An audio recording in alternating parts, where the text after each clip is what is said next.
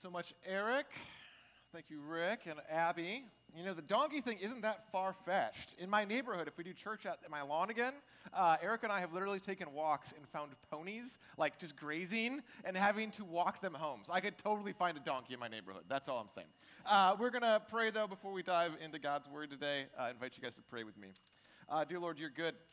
Uh, dear Lord, uh, Holy Week is a time of reflection where we get to see how good you really are. Lord, how you are for us as your children, Lord, and that uh, we are again drawn into a story that reminds us who you are, uh, unfortunately, sometimes who we are, uh, and yet a God who still calls us into something beyond ourselves.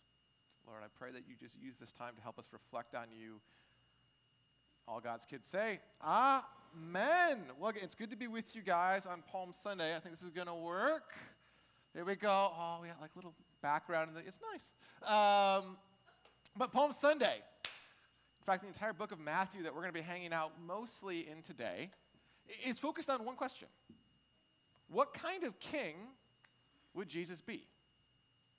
And this was a long term question. This is a question that a lot of people had been asking for a long time. In fact, the Old Testament, for about 500 years, there had been a promise that there would be a son of David, someone from the line of David who would come to be king.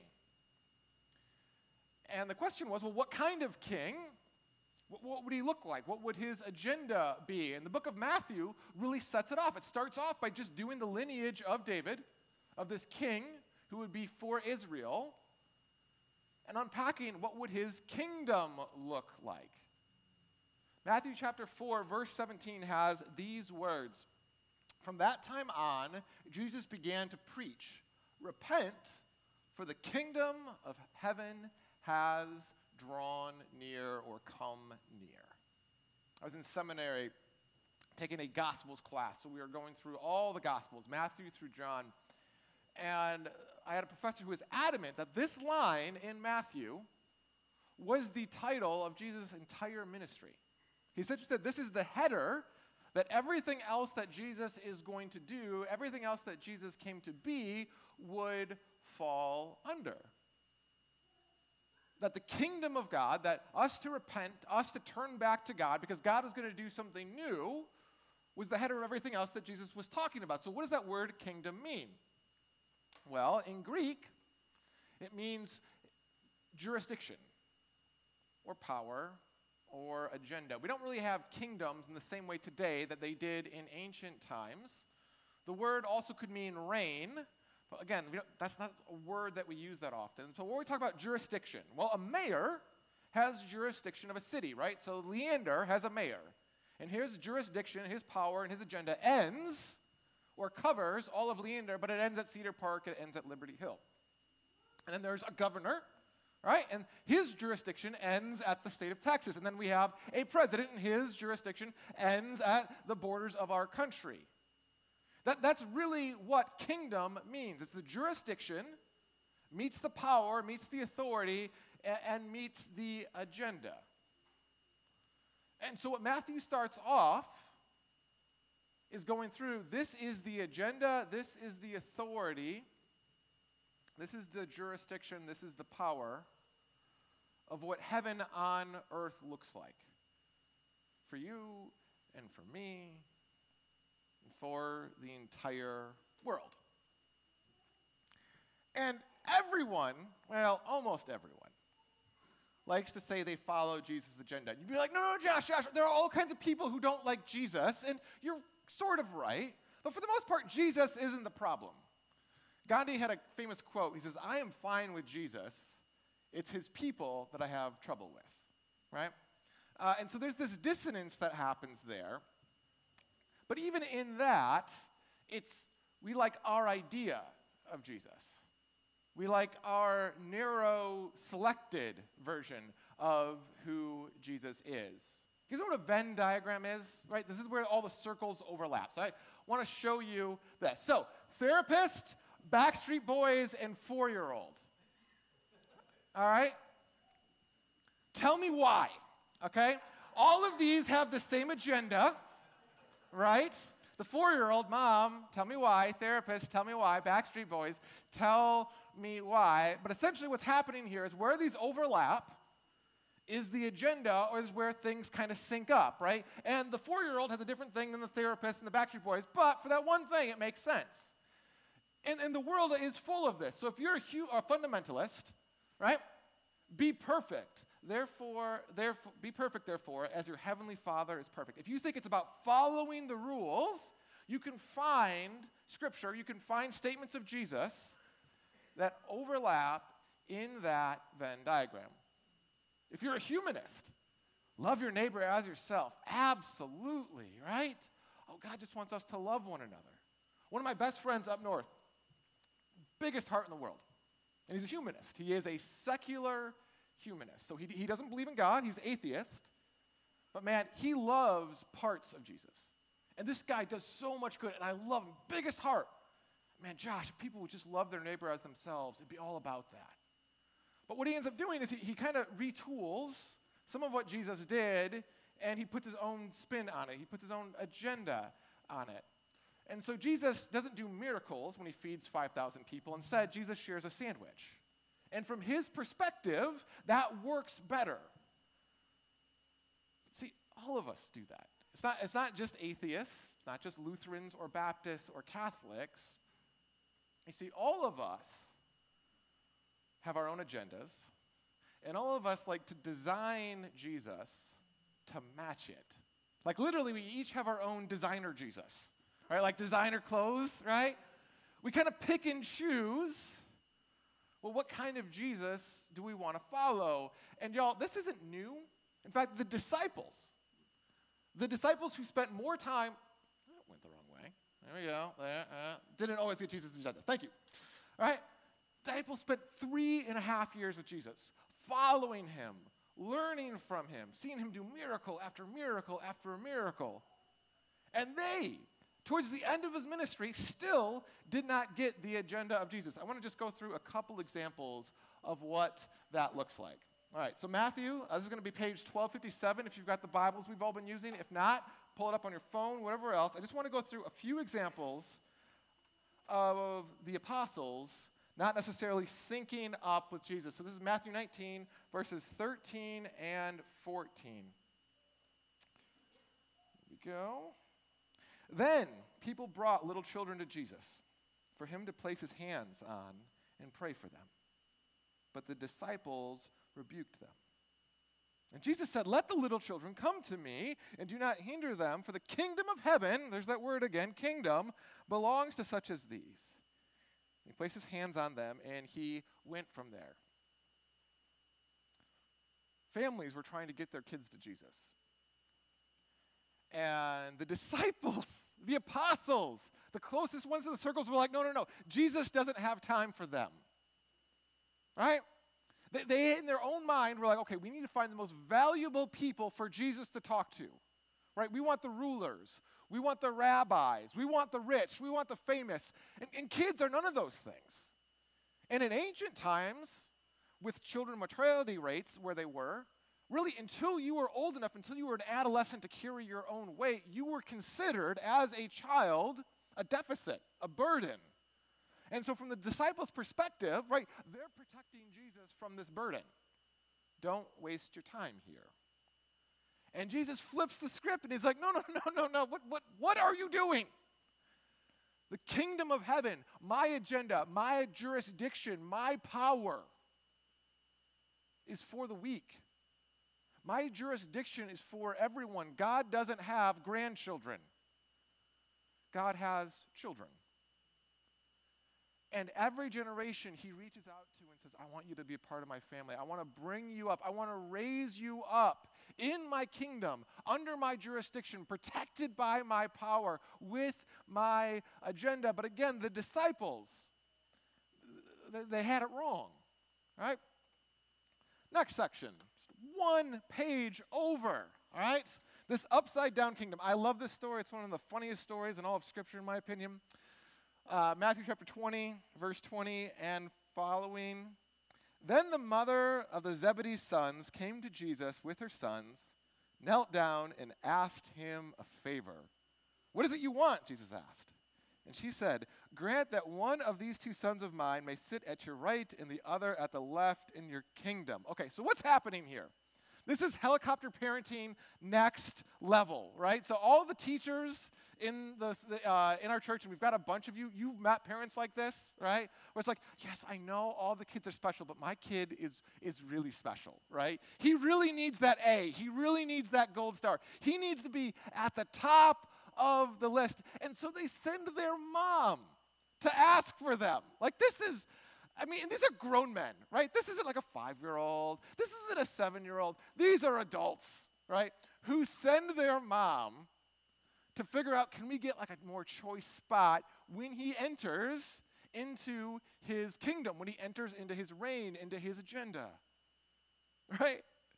They've got this picture of what that kingdom, what that agenda is going to be, and they want to be part of it. They, they want top choice spots and so they find their way. I'm going to go be the ultimate mama's boy, all right? And we're going to send our mom in to ask for us. And uh, yeah, this doesn't go well. Uh, and in fact, uh, verse 24, when the other 10 heard about this, they were indignant with the two brothers. What, what the what? Dude, just grow up. Literally, grow up. Also, shame on you. Also, we want those positions of power, right? Indignant. No, no, no.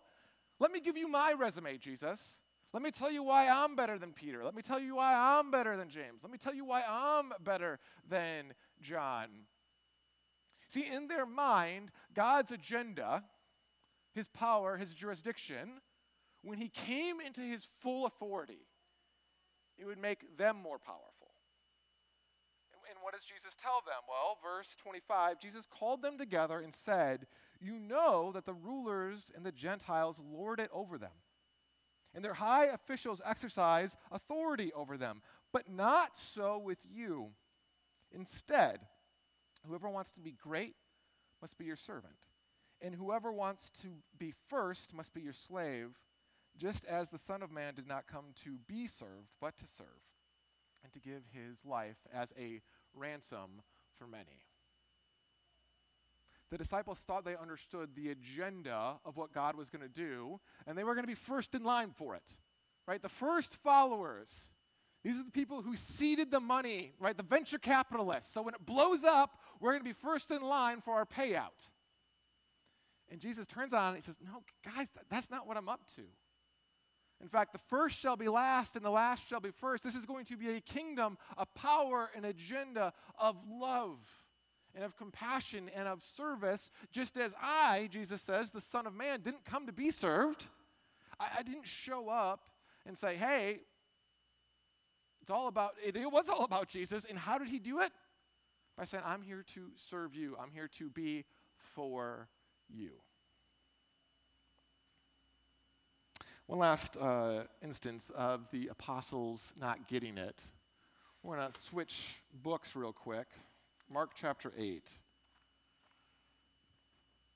verses 31 to 35. Uh, this is coming towards the end of Jesus' ministry. And uh, he's preparing his disciples for what was going to come. He's preparing his disciples for a different, well, something they weren't expecting he, Jesus, then began to teach them that the Son of Man must suffer many things and be rejected by the elders.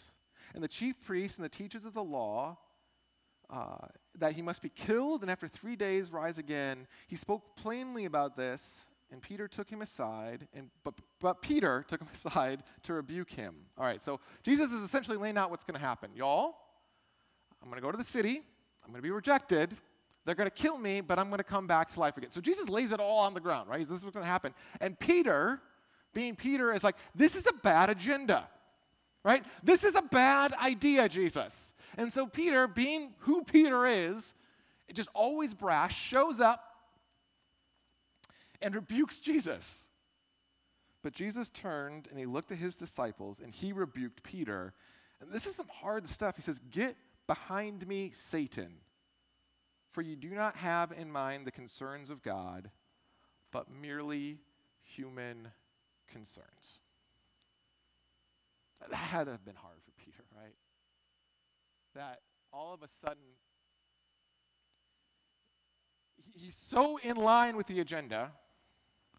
Right, he, he's seen Jesus do all this stuff, but then when Jesus says, hey, this is what it's going to look like, he rebukes, and then Jesus has to turn around and say, get behind me, Satan. That, that's how backwards, that's how out of sync that Venn diagram was. Not gentle Jesus, rebuking Jesus. Right? All of us struggle with Jesus' agenda. The disciples struggled with Jesus' agenda. And what we're going to see is that the crowds struggled with Jesus' agenda. A little background on Israel at the time uh, Israel had been conquered separate times. First by the Assyrians, then by the Babylonians, actually, four times, then by the Persians, and then by the Romans. So this is their fourth occupation. The fourth time that they had been occupied by another nation. They were no longer independent, they were being overtaxed, they didn't have the same rights as Roman citizens. They were a backwater country being abused. And God had told them in the Old Testament this happened because you weren't faithful to me. Because you chose to seek other gods for protection, those gods couldn't protect you. But he had promised that the king would come one day. And that this king would be a different type of king. His kingdom would look different. And what they had done was they had taken and proof texted their version of what this king was going to look like. And so this crowd had an agenda for this king. And that agenda looked like you're going to make us powerful again. And you're not going to like the people that we don't like and it's going to be our priorities and our understanding of what is good, not necessarily what God's identity and understanding of what is good is. And so that's what happens on Palm Sunday. So we get to Matthew 21. A very large crowd spread their cloaks on the ground, while others cut branches from the roads and spread them on the road. And the crowds that went ahead of him shouted, Hosanna, praise the Son of David. Blessed is he who comes in the name of the Lord. Hosanna in the highest. Our agenda is finally going to be fulfilled. We're going to be powerful again. We're going to be respected again. Everything's going to be okay. They had a Venn diagram of what Jesus was supposed to look like and what type of king he was supposed to be. And over the next four days, that agenda starts to get further and further apart. They're realizing, yeah, Jesus has got some really cool tricks he can do, right? He can feed lots of people. Sign me up for that. Oh, he can heal any disease. Sign me up for that agenda. But, but wait, wh- why is Jesus clearing out the temple? Wait, wait, why is Jesus saying I'm still supposed to pay taxes to Caesar? Why isn't Jesus fulfilling my agenda, our agenda? And four days later, the crowds realize, you know what, this isn't working out very well. And their response, well, we see that in Matthew 27, just a few pages over, verses 11 and following. Meanwhile, Jesus stood before the governor, and the governor asked him, Are you the king of the Jews? And Jesus replies, You have said so. And when he was accused by the chief priests and the elders, he gave no answer. Then Pilate asked him, Don't you hear the testimony they're bringing against you? But again, Jesus made no reply, not even a single charge, to the great amazement of the governor. Now, it was the governor's custom at the festival to release a prisoner chosen by the crowd. At that time, there was a well known prisoner whose name was Jesus Barabbas.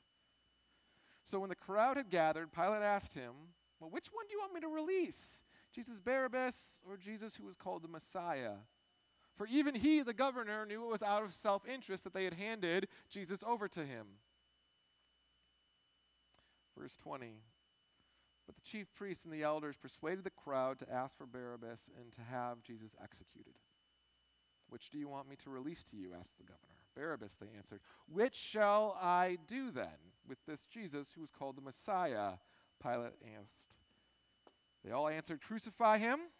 Well, why? What crime has he committed? Pilate asked, but they shouted all the louder, Crucify him.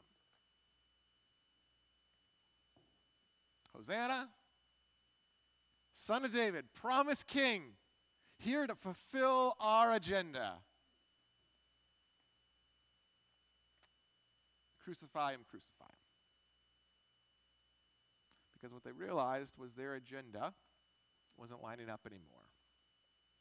And humanity has a pretty visceral reaction when our agenda is threatened. Right? That's why every war has ever happened in the history of the world. A country had an agenda, and they saw another country getting in the way of their agenda. And so we'll go to war for it. It's what breaks down families, right? When one spouse has one agenda and another spouse has another agenda. So it breaks down friendships, communities. And all of us like to bogart parts of Jesus. Yeah, give me the good stuff, but, but not the hard stuff. But that's not the real Jesus. So the reality is, all of us play the same game. So, how do we get out of the game? What does that look like? What is his true agenda? Well, I would love to tell you I could reduce it to a simple proposition, right? A good place to start would be Jesus in John 14 saying, I am the way, the truth, and the life. No one comes to the Father except through me. I'm the way, it's my method, my posture, my prescriptions. I am the truth, and I am the life. Again, we like to mix and match these. I like to mix and match these. Okay, God, I definitely want your life. Um, and I'm cool with your truth, but I'm going to do it my way. Right? Or, no, no, no, okay, I'll do your way. I will do your life, but the truth is, I don't like my neighbor that much. All right? So I'll pick and choose which parts that I want to apply to my life. But Jesus says, I am the way, the truth, and the life. But there's, there's a big thing here. He's not going to be reduced to a set of propositions. And, and this is maybe the biggest takeaway for this Palm Sunday. I wish I could just say, hey, memorize these five Bible verses and you guys got it. Right? Again, there are headers that we can use. Love God with everything you have. Love your neighbor as yourself. Amen. But, but there's more to it than that. Right? We've got Ten Commandments, right? That certainly give us parameters, guidelines, things that will hurt us if we go beyond them. But what God is up to, his agenda, is more than just the Ten Commandments. It, it's more than a quiz. And sometimes we get that in our head. That's what Christianity is. That the end goal is one day we're going to get to heaven, and as long as we know the right answers to the test, we have somehow done what God wanted us to do. Right? If, as long as I know the right propositions God has for me, God has for the world, do you know Jesus died on the cross for your sins? Yes. Woohoo! You got the question answered? You're in. Right? We treat salvation that way. We treat discipleship that way. That if we can just know the right things, maybe it's not 10 propositions, maybe it's 50 propositions, maybe it's 100 propositions. It doesn't work that way. What we see in Scripture is when Jesus says, I am the truth, that means the truth isn't propositions, the truth is a person. The truth is God incarnate. And the good news is that God was willing to put on human flesh, He was willing to incarnate Himself. That instead of us having to say, okay, God, what is the right answer to this specific thing? He says, I want to be in relationship with you. I want to be with you. I want to teach you. And so our teacher is literally truth incarnate. And y'all, that is a good news situation because we live in a really confusing time, right? Like everything is confusing right now, right? Gender is confusing right now. Money is confusing right now. Politics is conf- everything is just broken. Everything is confusing. And propositions aren't going to fix it. But a person who is the way, a person who is the truth, a person who is the life, is up to that task and has an agenda and has jurisdiction and has power. And so, what does that look like? Well, it's as we learn to follow Jesus as capital L Lord and Savior. Okay, how many of you have ever heard the uh, phrase Jesus as Lord and Savior before? Raise your hands, right? Kind of sounds familiar, right?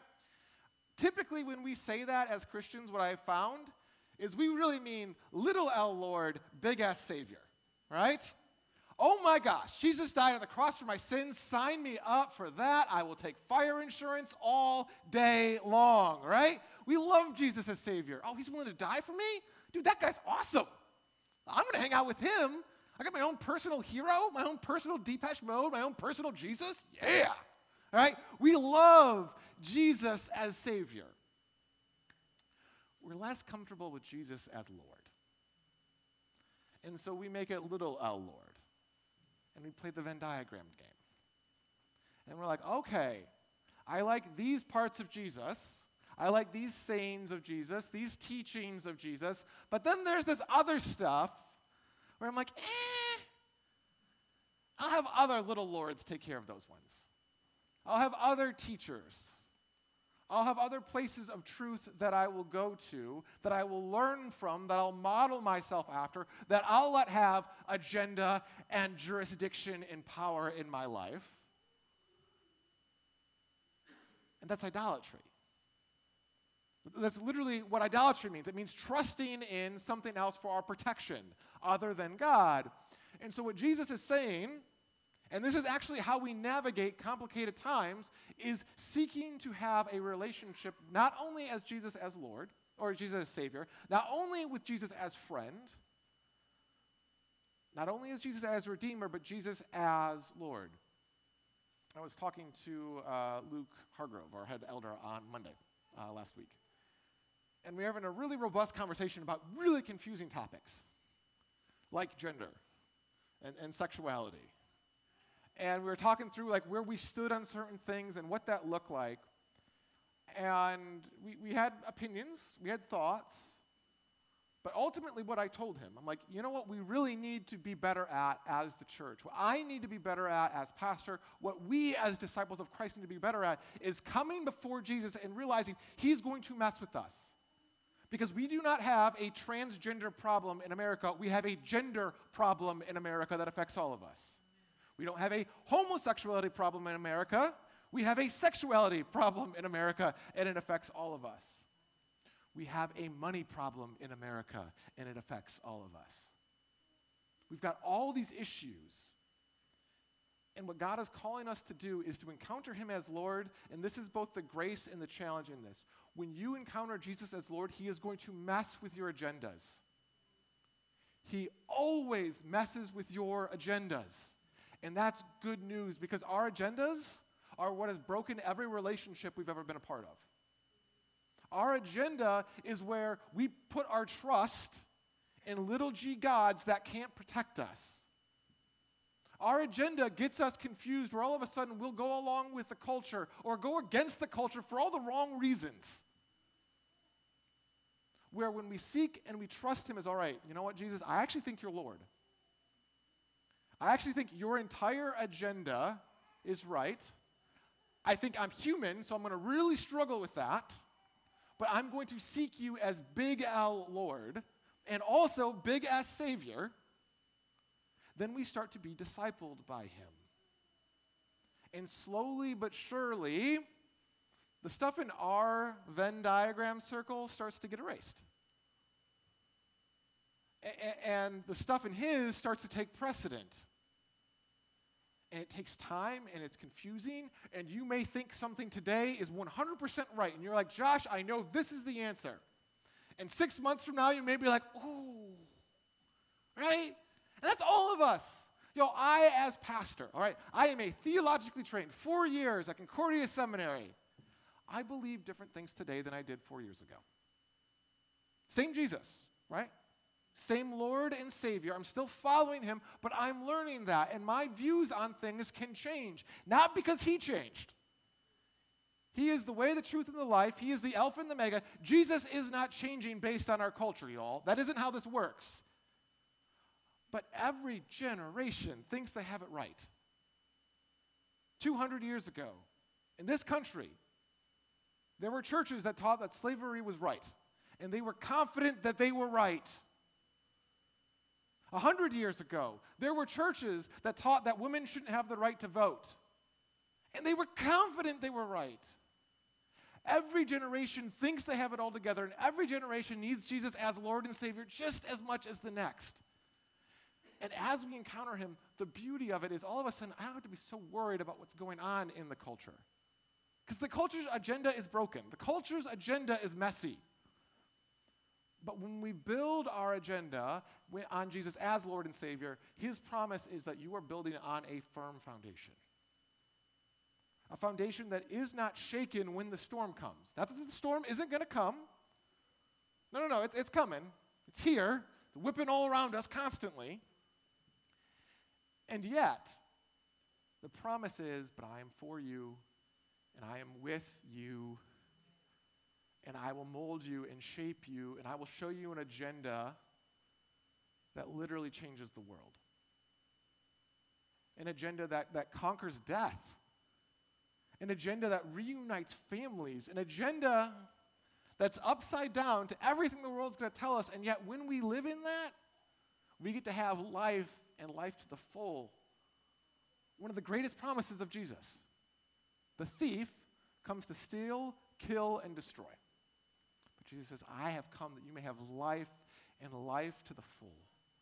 Life abundantly, life overflowing grace and forgiveness and love and charity that just pours out from you as we seek Jesus as Big L Lord and Big S Savior. And that's what Holy Week is all about. It's God's climax of saying, This is how far I will go to have a relationship with you. And even when the crowds, shout, Crucify him. Even when I, as pastor, am not faithfully following him or have got my own agenda that's in play, he says, I'll still die for you. I'll still fight for you. And, and I'm going to be here with you on the uh, back end of it as well. And that, that's where we're going to go for Good Friday and Easter. We're going to be looking at three stories. We're going to look at Peter, we're going to look at John, and we're going to look at Mary. All three of them were with Jesus on the night that he died. All three of them had a very different experience on Good Friday. And all three of them were there the morning Jesus was raised back to life again. And the liberty and the grace and the see the agenda of God that can beat even death in its full glory is where we are headed for Easter. It's where we head throughout this entire Holy Week. Let's pray. God, you're good. Lord, we give you thanks that your agenda is not our agenda. Lord, our agendas get us in trouble constantly. Lord, they, they break down relationships, they leave us trapped in fear and anxiety and worry. Lord, our agenda brings sin into the equation. Lord, missing the mark and we come before you now admitting that all of us are part of the problem. All of us are part of the crowds or part of the apostles who would deny that they knew you. Lord, we come before you still struggling with our own agendas. But Lord, we are confident to confess because not only are you big L Lord, but you are big S Savior. You are a Messiah who says, I have come to take away the sins of the world. Lord, and that when you declare our sins gone, they are removed. Lord, and you again embrace us and invite us to be disciples of you. Lord God, we say this all in your son's precious name. Amen. We worship.